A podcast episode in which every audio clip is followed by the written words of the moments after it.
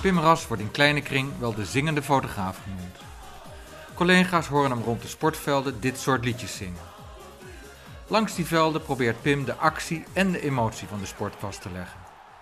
Bij voorkeur van voetballers. Daar is hij al vele malen voor onderscheiden.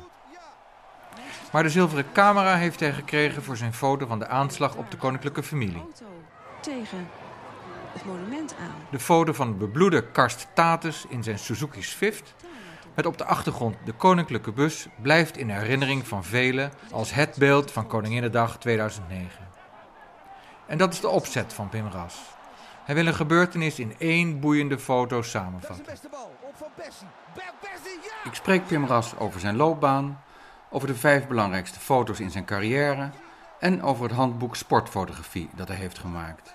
Kijk op luisterfoto.nl voor de besproken foto's. Ik ben eigenlijk begonnen als jongetje van, uh, van 16 eigenlijk al. Ik ben nu 52, dus ik loop al een tijdje mee. Ik wist al vrij vroeg dat ik sportfotograaf zou worden. En ik zat op de school fotografie in Den Haag. En daar leerde ik hoe ik een pak melk met een technische camera moest fotograferen. En dat vond ik eigenlijk niet zo heel leuk. Dus toen kreeg ik de mogelijkheid om bij Intervoetbal, dat is een bureau wat de belangen behartigde van Ajax, reclamebureau, uh, wat reclames verkocht en dat soort dingen. En daar mocht ik ineens het veld op. Uh, dan moest ik foto's maken voor een programmablad van Ajax. Dat was ik echt van 17 of 18, dus ik was echt een groentje daar. Nou, toen, zo is het een beetje begonnen. En dan, uh, ga je, leer je wat mensen kennen. En ik kwam uit Rotterdam. Dus ik ben op een gegeven moment begonnen bij fotobureau Cor Vos in 1988. En daar leerde ik eigenlijk, ja, zoals je zegt, de kneepjes van het vak. Dan had ik soms tien klussen op een dag of zo. Van een 65-jarig huwelijk tot een interieur van een bakkerij. En dan in het weekend sport fotograferen. En op een gegeven moment is dan de relatie ontstaan met het Algemeen Dagblad. En daar fotografeer ik nu zo'n beetje 30 jaar. De, niet alleen maar sport, maar wel veel sport voor. En dat doe ik met veel plezier. Wie was Cor Vos? Cor Vos is uh, een van de, ja, is de bekendste wielerfotograaf in Nederland. Die fotografeerde de Tour de France als een van de eerste op de motor. Hij zat heel erg in de wielrenhoek en ik had niet zo heel veel met wielrennen. Dus ik ben op een gegeven moment geswitcht naar voetbal. Omdat voor de krant is voetbal over het algemeen de belangrijkste sport in Nederland. Voor, zeker voor de krant waar ik voor fotografeer, het Algemeen Dagblad. En uh, ik heb wielrennen, het nadeel van wielrennen vind ik altijd zeker als je niet op de motor zit. Je kunt op één of twee plekken in, in, in, het parcours gaan staan en daar moet het dan ook gebeuren die dag. Dan moet je net de winnaar op de foto hebben. En, en dan heb je ook nog niet altijd de tijd om naar de finish te rijden, om dan, om dan de winnaar te maken. En voetballen, dat, is, dat concentreert zich weliswaar op een wat, op een wat, uh, wat, wat kleinere ruimte. Maar het nadeel van voetbal is, je bent in je eentje en het veld is vrij groot. Dus uh, je moet altijd zitten waar het gebeurt eigenlijk. En dat is best wel lastig. Je bent ook heel, met voetbal heel erg afhankelijk van de geluksfactor van zit ik op de goede plek waar ze naartoe juichen. Of, en dan kun je op een gegeven moment wel denken van ja, ik ken de spelers, dus ik ga wel die kant op juichen. Maar het kan ook een keertje de andere kant op gaan. Uh, dus voetbal, uh, ik doe nu 30 jaar voetbal, misschien wel langer. En het blijft altijd nog iedere wedstrijd een, een echt een wedstrijd om de foto te maken van... van ja, van de wedstrijd. Om, om het doelpunt te hebben waar het om gaat. Of het juichmoment te hebben waar het om gaat. Dat is het moeilijk aan voetbal. Je kunt het niet regisseren. Een portret kan je regisseren. Een portret kan je zeggen, nou je gaat daar staan. Je zet dat lichtje erop. Dat is mooi. Maar voetbal of überhaupt sport, dat kan je gewoon niet regisseren. Dat is één moment. En dat is een duizendste van een seconde dat moment. En als je dat duizendste van een seconde niet hebt, dan, dan heb je het gewoon niet. B toe. Onmiddellijk voorzetten. Ja, natuurlijk. En de kans. En de goal. Ja! Virgil van Dijk maakt die 2-2. Virgil van Dijk, de aanvoerder, met een belangrijke goal zeg. Wat is je uitgangspositie op het veld? Ik probeer eigenlijk altijd uh, te zitten naast de doelpaal, zodat ik een foto kan maken van het beslissende doelpunt of iets dergelijks. Dus ik heb een, ik werk altijd met twee camera's. Uh, een, een camera met een 70-200 mm, daar cover ik altijd het gebied, doelgebied mee. En ik heb een camera met een 400 mm, met een, uh, vaak nog met een converter. En dan kan ik eigenlijk alle hoeken van het veld wil bestrijken. Ook nog hetzelfde aan de andere kant van het veld. Maar mijn, mijn, mijn uitgangspunt is eigenlijk altijd het, het maken van, van de, de, foto van het moment van de wedstrijd. Ofwel het, de rode kaart, ofwel het doelpunt. En dan liefst nog in een mooie compositie met een mooie achtergrond en met mooi licht. En dat is niet altijd te combineren. Want nogmaals, als iemand kan een fantastisch doelpunt maken van 40 meter afstand, een afstandsschot. En hij staat helemaal alleen op het veld. Dan heb je alleen maar de speler. Je hebt helemaal niets omheen qua context. Dus ik probeer juist als je dicht bij het doel zit om iets van het stadion mee te nemen, eh, de doelpaal of het, of het doelnet. En dat je dan inderdaad een wat wijdere foto kan maken. Uh, zodat je inderdaad uh, echt de situatie kan laten zien. Hoe is de goal ontstaan? Wie scoorde hem? waar staat de keeper? Dat soort dingen. Dat vind ik eigenlijk mooi. Echt een ouderwetse voetbalfoto maken. Ik moet opeens denken aan Simon Smit. Is dat zo? de oude Haagse eminente fotograaf. Heeft hij, zei hij dat ook altijd? ik heb hem niet gekend namelijk zelf. Dus. Nee, maar kijk, we werken nu met uh, digitale camera's. En hij werkte nog met een uh, speed graphic, hè? Ja, nou ja, dat was natuurlijk helemaal een prestatie. Als je van je baas of van je, van je krant vier van die plaatjes van de platen meekreeg... en je moest daar dan het moment op maken. Dat je vier mogelijkheden Dat je vier mogelijkheden had. En de bal, en, moest, en de bal moest er ook nog op. Dus dat is natuurlijk een meester... Dat, kijk, en dat, en dat is ook zo natuurlijk met die camera's die we nu hebben. Je kan wel 13 of 14 beelden per seconde maken... maar het wil niet zeggen dat je dan de foto hebt. Gaat nog steeds om de timing. Wanneer drukt dat die ontspanknop in? En vaak met sport moet je eigenlijk al beginnen te fotograferen voordat het moment er is. Want als het moment er is en je begint dan pas te fotograferen of scherp te stellen, dan ben je eigenlijk altijd te laat. Ben je iemand van de, van de C-knop, van continu? Ik ben wel iemand van de C-knop, ja. Ik, ik, ik denk dat de meeste fotografen werken met een motordrive. En die, het is niet zo dat je die motordrive altijd uh, alleen maar laat ratelen. Je bent natuurlijk wel bewust bezig, maar vaak fotografeer je al iets van tevoren, zoals ik al zei, omdat de autofocus soms ook nog de actie moet oppakken. En als ik dan te laat begin met afdrukken, dan kan de autofocus wel op het moment dat het echt moet, dat hij, dat dan, dan, dat hij nog niet op de piekmoment zit, zal maar zeggen. Dus vandaar is het wel zaak dat je van tevoren al iets begint met fotograferen. Je, werkt in principe met sportfotografie, uh, in mijn geval op op iServo. Dat is één, ik werk met één rood scherpstelpuntje in mijn camera. Dus één heel klein scherpstelpuntje. En daar, daar moet eigenlijk alles op zitten. Dus dat is waar ik heel erg gefocust op ben. Dat het rode puntje te hebben op de plek of op de, de speler die scoort. En het kan natuurlijk ook zo zijn omdat je met één rood puntje werkt. Bijvoorbeeld in het geval van Van Persie die hier op de tafel ligt. Het doelpunt van Van Persie. Ja, als dat rode puntje net even boven zijn broekje hangt. Of schiet. Ja, dan is deze foto niet scherp. Dus ja, dat, dat zijn hele kleine mar marges waar je mee werkt. Het gebeurt ook uh, regelmatig dat je ernaast zit. En dat is heel frustrerend. Aan de andere kant is het ook wel mooi. Want als het, als het allemaal scherp zou zijn... Uh, dan zou het, dan zou iedereen, het zijn, er zijn al heel veel mensen die denken dat ze kunnen fotograferen. En dan zou iedereen het kunnen. Oké, oké. oké. Er zit nog wel uh, iets van, uh, van kunde, vakkunde in, jou, in jouw vak. en passie, denk ik. Ja, en passie. En drive, ja. ja laten we even kijken naar de eerste foto. Ik zie hier een meneer ja. met de handen voor zijn ogen die wegrent ja. op het veld. Ja, dit is eigenlijk het begin van mijn carrière als uh, zeg maar bekende sportfotograaf. Hier heb ik de Canon Sportfoto van het jaar mee gewonnen in 1998. Dat was Dennis Bergkamp op het, uh, op het WK voetbal in Frankrijk. Nederland-Argentinië. Nou, iedereen kent het wel met het commentaar van Jack van Gelder. Frank de Boer die ge geeft de bal, de paas naar Dennis Bergkamp. Dennis Bergkamp die, die neemt de bal aan en hij scoort.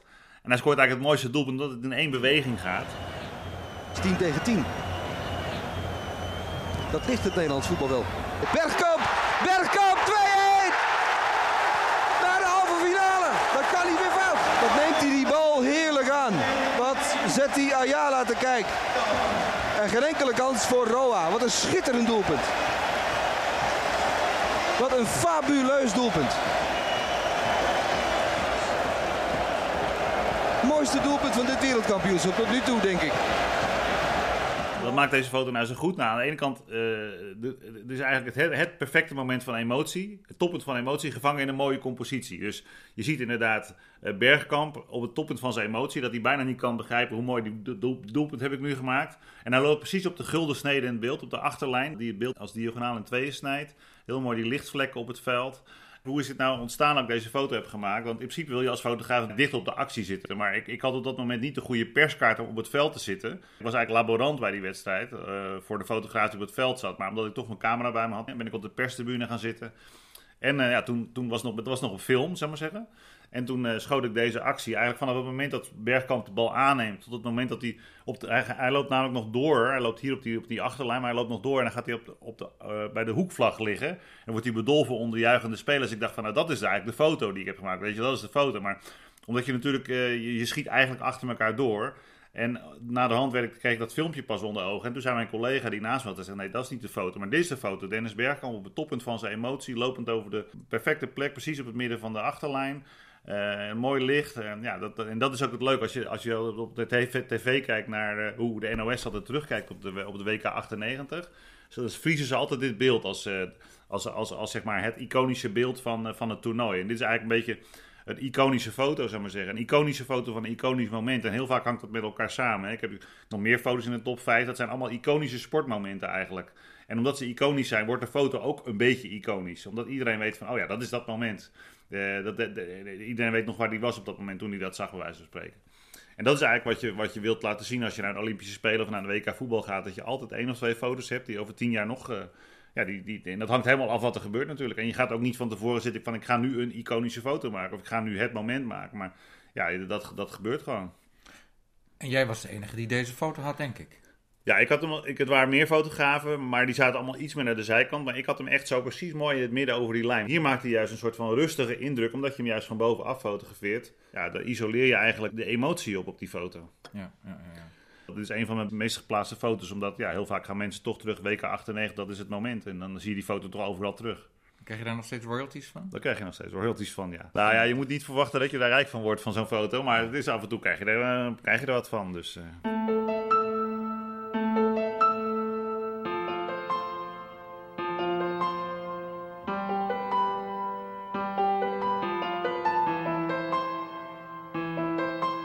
Volgende. Ja. Nou, dat is ook weer zo'n iconisch moment. Die staat ook eh, Die staat op de de- voorkant ja. van het handboek Sportfotografie dat je hebt Ja. gemaakt samen met Pieter Dazen Ja, en dat, bij dat, Dure Media. Ja, dit handboek dit is, is vooral een boek wat heel erg dus amateur stimuleert om sportfoto's te maken. En waar ik eh, ook aan de hand van wat foto's laat zien van hoe kan ik nou met simpele technieken eh, en, en, en, en een betere sportfoto maken. Er zijn natuurlijk ook mooie sportfoto's in, een portfolio ervan.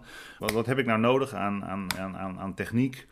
Maar nogmaals, het gaat vooral om het oog. Hè? De- fotograaf, het is niet alleen maar de techniek, maar het is natuurlijk vooral het oog wat een foto maakt, wat de fotograaf maakt. Want ik kan nogmaals een camera hebben van 10.000 euro met een lens van 10.000 euro. Maar als jij niet kan fotograferen, dan maak je toch die foto niet. En hoe heb jij kunnen zien dat dit de foto was? Nou ja, dit Of is... wat, wat- wat- schrijf, dit- beschrijf even. Nou, dit is, dit is Robin, van, Robin van Persie. Die hangt in de lucht nadat hij eh magistrale kopbal heeft ge- gegeven over de keeper heen. Hij ziet, hij ziet eigenlijk de bal. Dit was Nederland-Spanje voor eh, het WK voetbal eh, in Rio 2014. Mijn doel is eigenlijk altijd om proberen de aanval Nederland zelf te hebben. Maar dat is best lastig bij zo'n toernooi, want er zijn 200 fotografen op zo'n veld. Die willen eigenlijk allemaal van tevoren al een plekje hebben. Dus je moet echt mazzel hebben dat je dan net eh, op het plekje zit waar het Nederland zelf dan naartoe speelt. En dat ze dan ook nog scoren. Ja, en ik, ik, je bent natuurlijk altijd als fotograaf gefocust op degene die de goals gaan maken. Niet zozeer op de verdedigers, maar meer op de goal, de spits in dit geval, zoals Van Persie. Dus op een gegeven moment zie ik dat Daley Blind, die krijgt de bal aan de zijkant van het, van, van, van het veld. En ik zie Van Persie eigenlijk al positie nemen voor de goal. En dat is eigenlijk het moment eigenlijk al dat ik met mijn 70-200 mm voor, voor mijn ogen en mijn camera voor mijn ogen heb. En dat ik eigenlijk al een rode puntje op hem richt. En voordat hij eigenlijk de bal al op zijn hoofd krijgt, begin ik al met fotograferen. En ja, dan, dan, dan zie je gelijk, dan, dan hou je het goed, probeer je het goed scherp te houden. En dan, ja, dan, dan, dan zie je gelijk al van, ik, je ziet al gelijk in je zoeker, ik had tien beelden dat, van de hele actie, van het moment dat hij kopt tot dat hij de lucht vliegt, dat, dat hij echt naar de bal kijkt, dat de, keeper over de, dat hij de bal over de keeper heen eh, gaat. En wat natuurlijk meespeelt is dat Arjen Robben, dat was natuurlijk ook de, sterspeler op dat, dat toernooi, die kijkt in de achtergrond en op de achtergrond heb je nog een hele mooie oranje gloed aan, eh, aan, aan supporters. Daar is een beste bal op Van. Van Persie, ja! Ja! Ja! Hadden we al veel van hem gezien? Nee.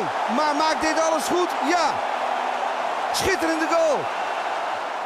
Van de andere kant was de foto ook gemaakt, maar daar zag je een heel, daar zag je een heel lelijk reclame, reclamebord. Er zaten geen oranje supporters, maar juist de combinatie van en het moment, het iconische moment dat iedereen kent, de duikvlucht van, van Robin van Persie. Eh, en eh, Rob op de achtergrond en dan nog eens die oranje zee. Dat, is, dat maakt die foto ook weer een eh, iconische foto van een iconisch moment. Ja. En in dit geval is het ook niet zo'n ramp dat de bal er niet echt op staat. Omdat iedereen weet hoe, hoe iedereen kent de situatie. Kijk, het had natuurlijk nog mooier geweest als de bal hier was geweest. Maar omdat, omdat ik de bal op de eerste foto had. En die bal die gaat eigenlijk, ik, ik, ik kadreer hem vrij strak. Is de bal eigenlijk op deze, deze foto al weg. Maar nogmaals, dit moment is zo herkenbaar. Dan is het ook niet zo erg als er een, geen foto op de bal staat. Nee, nee, geen bal op de foto. Of geen eh, bal op de foto staat. Maar, en je zal nooit een, een foto photoshoppen met een bal erin. Nee, dat is niet de bedoeling. dat zal ik niet doen. Maar nee. dat zullen ze ook tegenwoordig vaak snel Ja. zien, hè? Ja, nee, maar dat, is, dat, dat, dat werd, vroeger werd dat wel gedaan. Simon Smit. bijvoorbeeld. Maar dat is tegenwoordig, wordt er heel erg op eh, gekeken. En zo ook bij fotowedstrijden en zo. Als je zo'n foto eh, maakt en je wordt uiteindelijk uitgekozen, moet je altijd je originele foto laten zien. En dan kunnen ze altijd kijken of er aan gerommeld is of niet. Ja, ja. Dus eh, Je, je zei net van, ik fotografeer het liefst het Nederlands elftal als het aanvalt. ja, omdat, dan, daar, daar gaat het eigenlijk om. Hè. Kijk, zoals gisteravond bijvoorbeeld zat ik helemaal verkeerd. Ik zat aan van Nederland-Duitsland. Duitsland-Nederland was er gisteravond. En ja, Duitsland stond na, twee, na, na, na één helft 2-0 voor. En ze, ze, ze, ze waren gewoon beter als Nederland. Dus ik, had, ik was blijven zitten. En op een gegeven moment scoort Nederland 2-1, vijf minuten voor tijd. Ja, ik zie dat gebeuren en ik denk, ja, ik zit verkeerd. En uiteindelijk scoorden ze ook nog 2 2-2. En toen zag ik die foto, zag ik wel dat de, alle collega's aan de andere kant zaten. Was, was ik eigenlijk voor, voor, voor joker geweest. En dat, dat, dat is heel erg. dat eh, In mijn vak, waar, als je op sportfotografie op het hoogste niveau bedrijft, is het heel belangrijk van waar zit je, waar gebeurt het. Ja, maar waarom zat je dan niet bij het doel van Nou ja, omdat je moet je voorstellen, er waren gisteravond 100 fotografen en er was gewoon geen plek om te wisselen. Je kon gewoon niet meer omlopen. Normaal gesproken kun je omlopen bij een normale wedstrijd. Maar alles was gewoon bezet. Dus je kon gewoon nergens meer gaan zitten. Ik was daar 3,5 uur voor de wedstrijd. kwam ik daar aan op het veld. En overal lagen al koffers van fotografen. Dus die hebben dan, dan, dan blokkeer je eigenlijk een plekje, zou maar zeggen. Net als op Konings, Koningsdag. Ja, net als Koningsdag. Een soort Koningsdag. Ja. Dan, uh, op de vrijmarkt. Alle fotografen leggen dan een, iets neer. En dan kun je daar niet meer zitten. Ja, dus en ik, ik, ik, had, ik zat de eerste helft aanval, aanval Nederland. Toen scoorden ze niet. En ik zat redelijk lekker. Ik denk, nou, weet je wat, ik blijf gewoon hier zitten. Want aan de andere kant is geen plek. Ja, en dan scoorden ze daar 2-2. En dan, dan ben je gewoon... Uh, dan ben je gewoon geklopt. Want dan zie je het gebeuren en dan weet je, ja, ik zit gewoon, ik zit gewoon voor jullie voor lul. Ja, en, kan ik, en dan kan ik nog aan de aanval Nederland zitten en dan kan ik aan deze kant van de, van de, van de doel zitten. Maar als hij aan de andere kant naar, naar supporters juicht, dan ben ik toch, zit ik toch niet goed. Dus je moet eigenlijk altijd voor, ofwel voor de spelersvrouwen zitten, of je moet altijd de supporters zitten. Want je weet dat ze heel vaak daar naartoe juichen. Ook niet altijd zo, maar heel vaak. Spelersvrouwen. Zeker bij een grote toernooi zitten de spelersvrouwen in een bepaald vak. En dan is het eigenlijk van de bedoeling dat je daar dan voor gaat zitten. Want dan weet je, als ze juichen, juichen ze altijd naar die familie of naar die spelersvrouwen.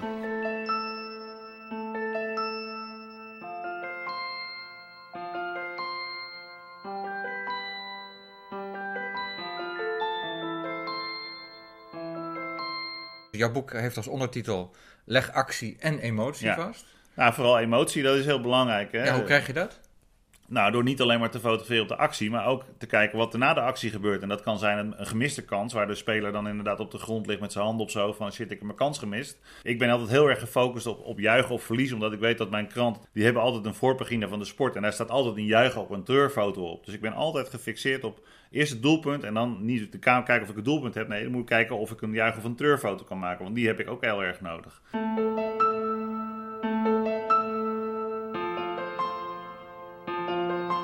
Ik heb een aantal foto's gemaakt dit jaar die heel mooi zijn. Uh, die had ik zelf niet op mijn eigen camera, maar omdat ik dus een camera achter het doel had staan die meegaat op het moment dat ik mee afdruk, op het moment dat ik afdruk, omdat er een zender op zit. Ah, Maakt hij dus een foto van het moment wat ik dan niet had, heeft, hij, heeft die camera wel heel mooi gepakt. Dus het werkt eigenlijk altijd met drie camera's. En eigenlijk heb je altijd nog een vierde camera nodig voor als ze echt voor je komen staan met een groothoeklens. Maar ja, zo kan je wel dus, bezig dus blijven. Dus je komt eigenlijk ook met een team het veld op? Ja, eigenlijk wel, ja. ja. Nou ja, zo is het ook. Het is, uh, maar ja, je, je hoeft het, soms, zeker zo'n camera achter de doel, soms lukt het en soms lukt het niet. En 9 van de 10 keer lukt het niet. Of 99 van de 100, van de 100 keer. En die ene keer kan juist heel erg mooi zijn. Prinses Margriet en Pieter van Vollenhoven voorin.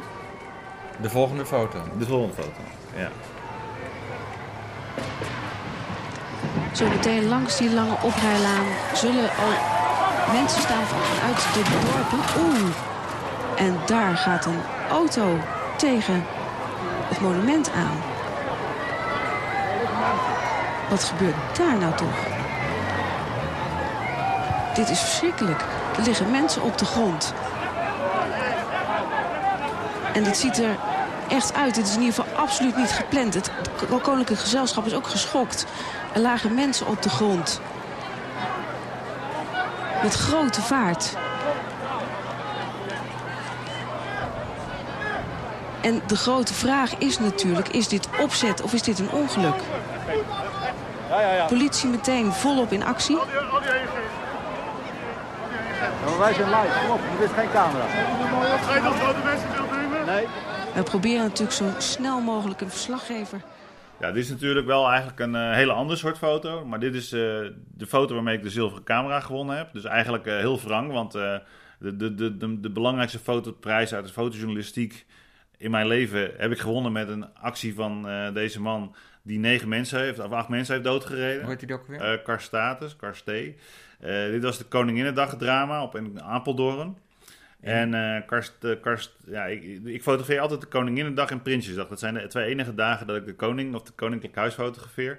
En in dit geval, uh, in dit geval was het zo dat ik volgde de bus eigenlijk, de koninklijke bus. En die sloeg bijna af naar het Lo. Dat was het eindpunt van de... Maar de fotografen die konden redelijk, normaal gesproken sta je in een persvak. Maar de fotografen konden redelijk meelopen met die bus. Dus we liepen allemaal eigenlijk met die bus mee. vrij dicht. En toen hoorde ik ineens achter me een knal. En toen zag ik, keek ik om en toen zag ik allemaal mensen door de lucht heen vliegen. En toen zag ik deze auto op me afkomen. Echt letterlijk op me afkomen. En toen ben ik als, ja, omdat ik misschien, dat heeft ook met sportfotografie te maken, dat je misschien heel snel kan anticiperen. Ben ik achter die auto aangerend. Een klein, vrij klein stukje. En toen had ik mijn camera eigenlijk al voor mijn gezicht. En toen heb ik deze foto gemaakt van, uh, van Karstee.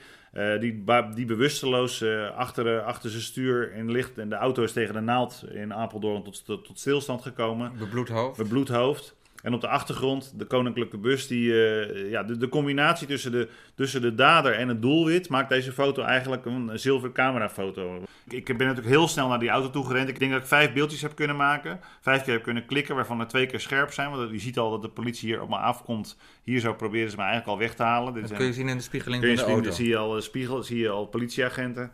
En na vijf keer klikken werd ik weggehaald.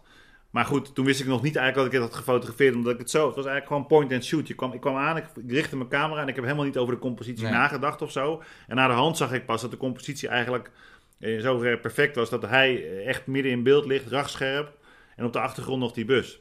Je kan bijna elk, elk glas eh, dingetje kan je in zijn hoofd zien. Dus Zit er glas in zijn hoofd? ja, er zit wat glas in zijn hoofd. Dat kan je, even, ja, je kan het nou niet zien. Dat het maar er zit in ieder geval glasscherven in zijn hoofd. Van die, van die ruit natuurlijk. Hmm. Dus eh, ja, het was een hele macabere foto. En eh, Maar voor jou als sportfotograaf is het natuurlijk chockerend. jawel, absoluut. Eh, maar goed, als, überhaupt als, als, als, als journalistiek fotograaf is het is als je zoiets maakt, denk je, wat, waar ben ik nou in terechtgekomen? En ik, ik was 's avonds, ik was die foto aan het bewerken in de perskamer. En ja, toen zagen al die collega's al dat, deze foto, dat ik deze foto had gemaakt. En die, s'avonds was hij al duidelijk, was hij al te zien op eh Pauw en Witteman, deze foto. Van nou, en toen was ik ook in de studio en toen, zei eh, toen, kreeg ik al eh, sms'jes van nou joh, eh, gefeliciteerd met de zilveren camera, want die gaat geen foto overheen komen. Dat is natuurlijk heel wrang, hè? want er zijn natuurlijk acht mensen dood. En, dan win jij met zo'n foto de zilveren camera. Aan de andere kant, ja, dat blijkt toch dat ja, eh, ellende wint nou eenmaal altijd meer dan, dan, dan, dan, dan leuke dingen. Dus eh, Zijn er ook andere fotografen die deze foto Nee. hadden kunnen maken? niet, eh, er waren wel foto's die fotografen die hem hadden, maar die hadden niet de combinatie met die bus. Maar ik heb er wel echt, eh, niet zozeer dit beeld, maar dat beeld dat die mensen door de lucht heen vlogen, dat vond ik eigenlijk, dat zit nog steeds op mijn netvlies. Dat zal ik nooit vergeten. Er was ook nog een andere foto van een collega van mij, van Robin Utrecht. Die had een foto gemaakt dat die auto door de menigte heen vloog. En dat zag je echt een meisje door de lucht heen vliegen.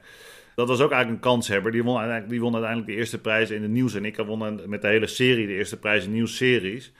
Dus we hadden echt zoiets van, ja, eh, omdat iedereen al een half jaar van tevoren zei van, ja, gaat die zilveren camera winnen, was ik heel erg gespannen op die dag dat ik, eh, dat ik, dat ik dacht van, nou, nu ga ik een keer de zilveren camera winnen. En toen hoorde ik dat en ja, dan, dan ben je toch wel geëmotioneerd, ook door het moment, doordat dat je met zoiets wint, weet je wel. Ja. Maar, maar je hebt veel vaker de zilveren camera Nou ja, gewonnen, heb- althans prijzen. Ik heb eh, in totaal iets van 44 keer een prijs gewonnen bij de zilveren camera.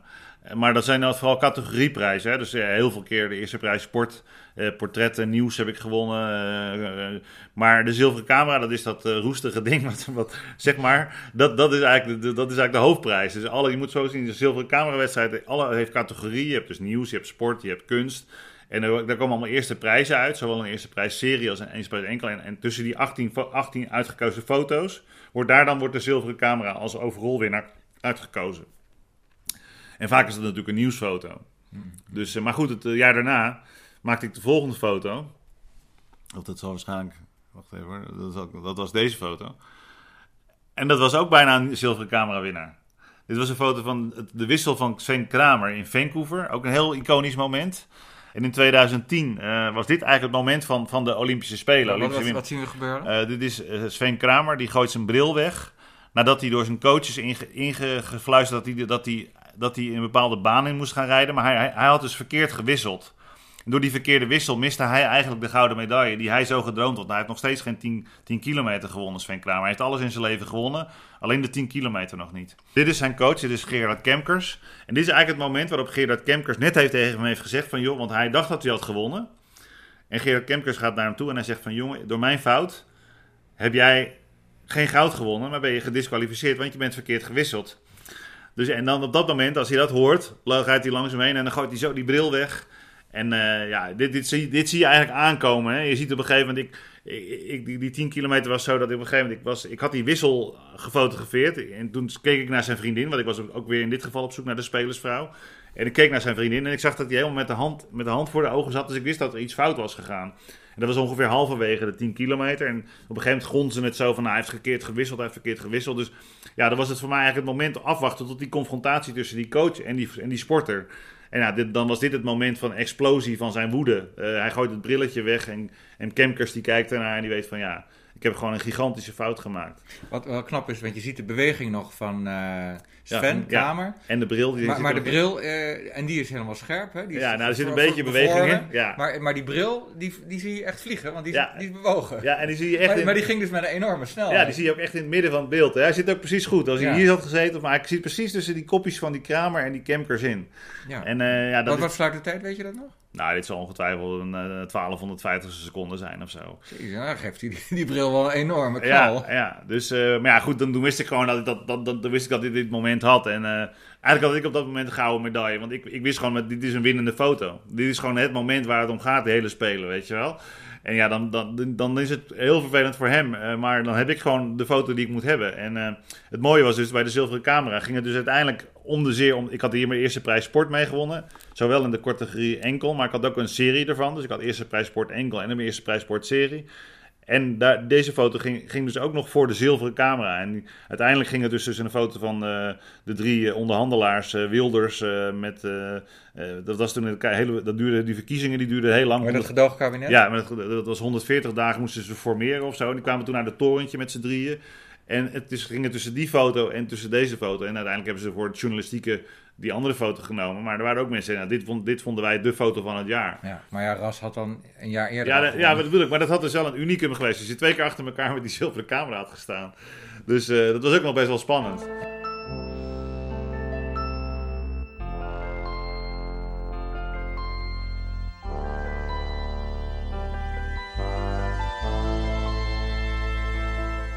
Vijfde foto. Top 5 is een hele andere foto. Eh, om het even, alleen anders is het alleen maar sport. Maar ik vind dat ik ook andere dingen eh, vind ik ook leuk om te doen. En dit is weer een heel ander eh, project. Dit, heb ik, dit is een foto heb ik gemaakt in Congo. Daar werd ik door Artsen zonder Grenzen uitgenodigd om de situatie van seksueel getraumatiseerde vrouwen daar te fotograferen. En dat was een project, eh, drie fotografen die in een hele andere scene zitten. Dat was Corbino, dit is een portretfotograaf, en Venus Veldhoen. Die moesten dan op hun eigen manier de situatie daar fotograferen in de zin en mijn eigen stijl. En mijn stijl is natuurlijk altijd vrij kleurrijk en, eh, en dit, dat het juist een zwart-wit foto is. Het is natuurlijk een kleur, in kleur gemaakt, maar ik vond hem in zwart-wit sterker. En ja, ik was daar dus met een team van artsen zonder wat, wat zien we eigenlijk? We zien een, een meisje, een, een, een jong meisje, die zich eh, kleddernat ontfermt over de broertje, over de donkere broertje. Dus een, nog een baby. Nog een baby, ja. Dus was met een team van artsen zonder grenzen. En die gingen dan iedere keer met een, met een, met een, met een jeep naar, naar, naar een aantal dorpjes... waar, waar eh, een handjevol mensen wonen... om daar de, de, de zieken te verzorgen. En dit was, eh, na, dit was tijdens een gigantische regenbui... En wij gingen schuilen in een soort van houten hutje. Dit zijn allemaal houten, houten palen die je op de achtergrond ziet. En, eh, en dit meisje, dat was kleddernat geworden met haar broertje. Die komt binnen. En die ziet ineens zo'n hele grote blanke man staan met een camera. En die is helemaal gelijk overdonderd. Die ziet die ogen van dat jongetje zijn helemaal wijd open gesperd. En eh, ja, het was natuurlijk prachtig. Dat meisje was helemaal... Het was heel mooi licht. Natuurlijk was er, dat- er kwam heel mooi licht door, dat, door die houten palen heen. En dat, was, dat scheen heel mooi op haar gezicht. Waardoor dat, die, dat, Glimt, hè? dat, dat natte, haar natte gezicht heel mooi glimt. En heel mooi dat die, die, die stralen van regen op haar gezicht te zien zijn. En ook bij dat jongetje. En ja, ik ben heel snel naartoe gelopen en eh, vrij dicht gefotografeerd. En ja, dan moet je niet gaan vragen, joh, mag ik een foto van je maken? Want dan is het eigenlijk allemaal weg. Maar dat is natuurlijk altijd in dit soort situaties. eh, je, dit, je moet wel, wel acteren als het daar ook is. En dat meisje kwam binnen en die zag mij. En die, keek met grote ogen naar me toe. En eh, ja, toen maakte ik deze foto. En uiteindelijk heb ik hem in zwart-wit bewerkt, omdat ik vond het zat heel mooi hoog licht, hele mooie zwart-wit verhouding in.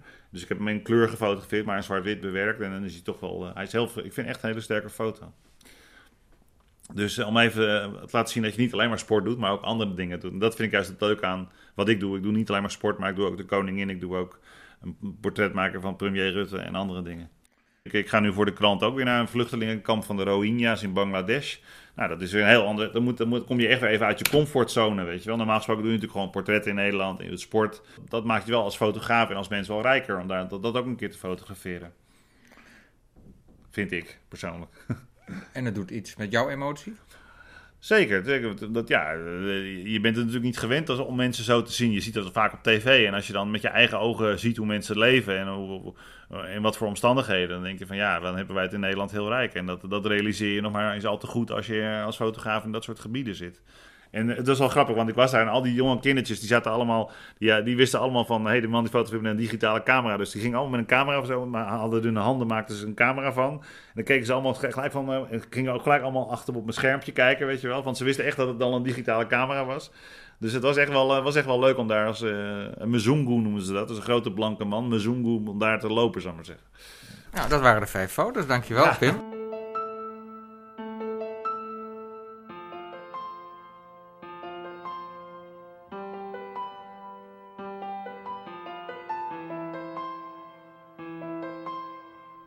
extra tijd praat ik nog even met Pim Ras over wat hem zo aantrekt in de fotografie. Je ging al heel jong naar uh, sportwedstrijden, hè? of naar ja. voetbalwedstrijden van Feyenoord. Ja. En je had, las ik, meer oog voor de fotografen ja. dan voor de wedstrijd. Ja. Maar wat is het dan wat jou zo aantrekt in fotografie? Pakken van het moment. Het pakken van het moment. Uh, voor de eeuwigheid? Voor de eeuwigheid, maar gewoon uh, dat de, de strijd om het moment van de wedstrijd vast te leggen, dat vind ik gewoon mooi. En ik vind het gewoon hartstikke mooi als ik elke dag nog steeds in de krant sta of in een blad sta of wat dan ook. Je foto gepubliceerd zien, blijft altijd iets magisch. Ook al doe je 30 jaar voor een krant werken als de Algemeen Dagblad of wat dan ook. Als je foto in de krant staat en uh, als ik naar een wedstrijd ga en er staan vijf foto's in de krant op vier pagina's van mij. Ja, dan, dan ben ik de koning te rijk. Dan denk ik, ja, dat is, ik ben, het is me weer gelukt om het gezicht van de krant te zijn. En, zou, zou, zou je kunnen zeggen dat het jou vooral interesseert om, om een heel verhaal in één foto ja. samen te vatten? Ja, dat, dat is de bedoeling. Dat je wil eigenlijk de wedstrijd, eh, als je het over sportfotografie gaat... Of eh, andere. Of andere dingen, maar in, in, in, één beeld vast te leggen. Dat is, dat, is, en dat, is, dat is nog steeds ontzettend lastig. Dat is niet de, de ene keer lukt dat wel, de andere keer lukt dat niet. Moet het altijd scherp zijn? Want je, je wil de actie vastleggen, ja. maar eigenlijk leg je de actie stil. Je bevriest de actie, hè? Dat, dat is natuurlijk met wat je met sportfotografie kunt doen. Je kunt de, de, de, als je een journalistieke foto wil maken, 9 van de 10 keer wil je dat echt bevroren hebben. Je wilt niet dat er bewegingsonscherpte in zit. Dus dan maak je dat toch heel vaak. Dat wil jij niet? Nee. niet, als een klein het, beetje? Niet als, het, niet als het al om het moment van de wedstrijd gaat. Of een goede actiefoto. En dat zeg ik ook altijd. Ik laat ook mensen bij, bij lezingen zien van... Je kunt eh, juist kiezen voor een hele snelle uh, de actie bevriezen. Nou, dat doe je vaak op een, op een zo snel mogelijke sluitertijd. En bij sportfotografie gaat het echt om een snelle sluitertijd. Dus tussen de duizendste en de tweeduizendste. En dan is het diafragma ook minder belangrijk. Dus je hebt dan zeg maar... Je kunt, ik zeg altijd, je kunt beter op een tweeduizendste 4.0 fotograferen qua diafragma... Dan een, dan een duizendste acht, omdat in die duizendste verschil kan er nog steeds een klein beetje bewegingsonscherpte zitten, hoe gek het ook klinkt. Tenzij je natuurlijk wil zeggen, ik wil een hele mooie meetrek foto maken, waardoor ik dus de actie wil laten zien, dus de snelheid wil laten zien juist. Nou, dan moet je dat juist op een langere sluitertijd doen. Dus maar, maar dat houdt een risico in dus? Dat houdt een risico in. Dat kun je, en ik heb in mijn boek ook een aantal foto's staan van sporters die helemaal niet belangrijk zijn, maar dat pure hele mooie sportfoto's zijn, omdat het juist foto's met een heel hoog risicogehalte is. Dus met een 30 seconde meegetrokken. Maar ja, als het om één moment gaat, kun je je dat niet permitteren. Want als, het, als, het, als je het dan niet hebt, dan, dan, dan, dan heb je het ook gewoon niet. Kijk, ik, ik kan een heel mooi voorbeeld geven. Bijvoorbeeld de Olympische Spelen. Er was een fotograaf van Reuters. Die heeft een prijs gewonnen met een foto van Usain Bolt. Die jongen die heel hard kan rennen. En hij stond op het middenterrein en hij heeft dus een, foto gemaakt. Een meetrekfoto met een 30ste seconde. Waar net de lach van Usain Bolt bevroren is. Terwijl alles onscherp is. Dus alleen hij heeft het voordeel dat er nog acht fotografen omheen staan. Die wel die foto maken die scherp is. Dus, dus het is gewoon een kwestie van, ja, hoe, hoe, je moet soms heel, heel hoog risicogehalte nemen om de foto te maken die opvalt, maar soms kun je dat gewoon niet permitteren. Dus uh, dat is het lastige. Aan de andere kant, de, de, dat is eigenlijk het mooie aan, aan, sportfotografie. Dat hoe, lang je het, hoe lang je ook doet, je bent altijd afhankelijk van wat het gebeurt. Waar zit je? Heb je het geluk dat het voor je neus gebeurt? En als je het geluk hebt dat het voor je neus gebeurt, dan moet je nogmaals de kalmte en het vakmanschap hebben om, de, om het te maken. Kun je foto's anseneren? Ik ben echt een fotograaf. Het moet voor mijn neus gebeuren. Ik moet erop staan. Ik kan, ik, kan het heel mooi fotograferen. Maar uh, om het iets te creëren is best lastig. En tenslotte, heb je nog een advies voor beginnende sportfotografen? Ja, ga vooral veel uh, fotograferen. En als je het over sportfotografie hebt. Kijk, sportfotografie is natuurlijk heel toegankelijk in de zin van je kunt natuurlijk heel snel naar amateurwedstrijden gaan. Je kan lekker op, je, op, de, op de grond gaan zitten en gaan mooie foto's maken. En al heet die uh, dan niet Robin van Persie? Nee, of ik nou bij, bij Nederlands Helden zit of bij de amateurwedstrijd zit, dat, dat, dat maakt qua fotografie niet zoveel uit. Ik wil nog steeds het moment hebben, ik wil nog steeds een mooie foto maken. Let vooral namelijk op de achtergrond. Wat heel belangrijk is, dat zeg ik ook altijd bij, bij, bij lezingen. Uh, sportfotografie gedijt ook heel erg bij het standpunt waarop je fotografeert. Dus blijf vooral niet staan, maar ga vooral zitten op je billen of ga vooral liggen als het kan. Want standpunt in een sportfoto, standpunt en een goede achtergrond, dat maken gewoon goede sportfoto's. Niet te veel eh, rommel. Niet te veel rommel. Probeer altijd een close beeld te maken. Probeer altijd zoveel mogelijk storende elementen te vermijden in je beeld. En dan eh, komt het vast wel goed. Oké, dankjewel. Graag gedaan. Dit was Peter de Ruiter. Ik wens u nog een mooie sportavond.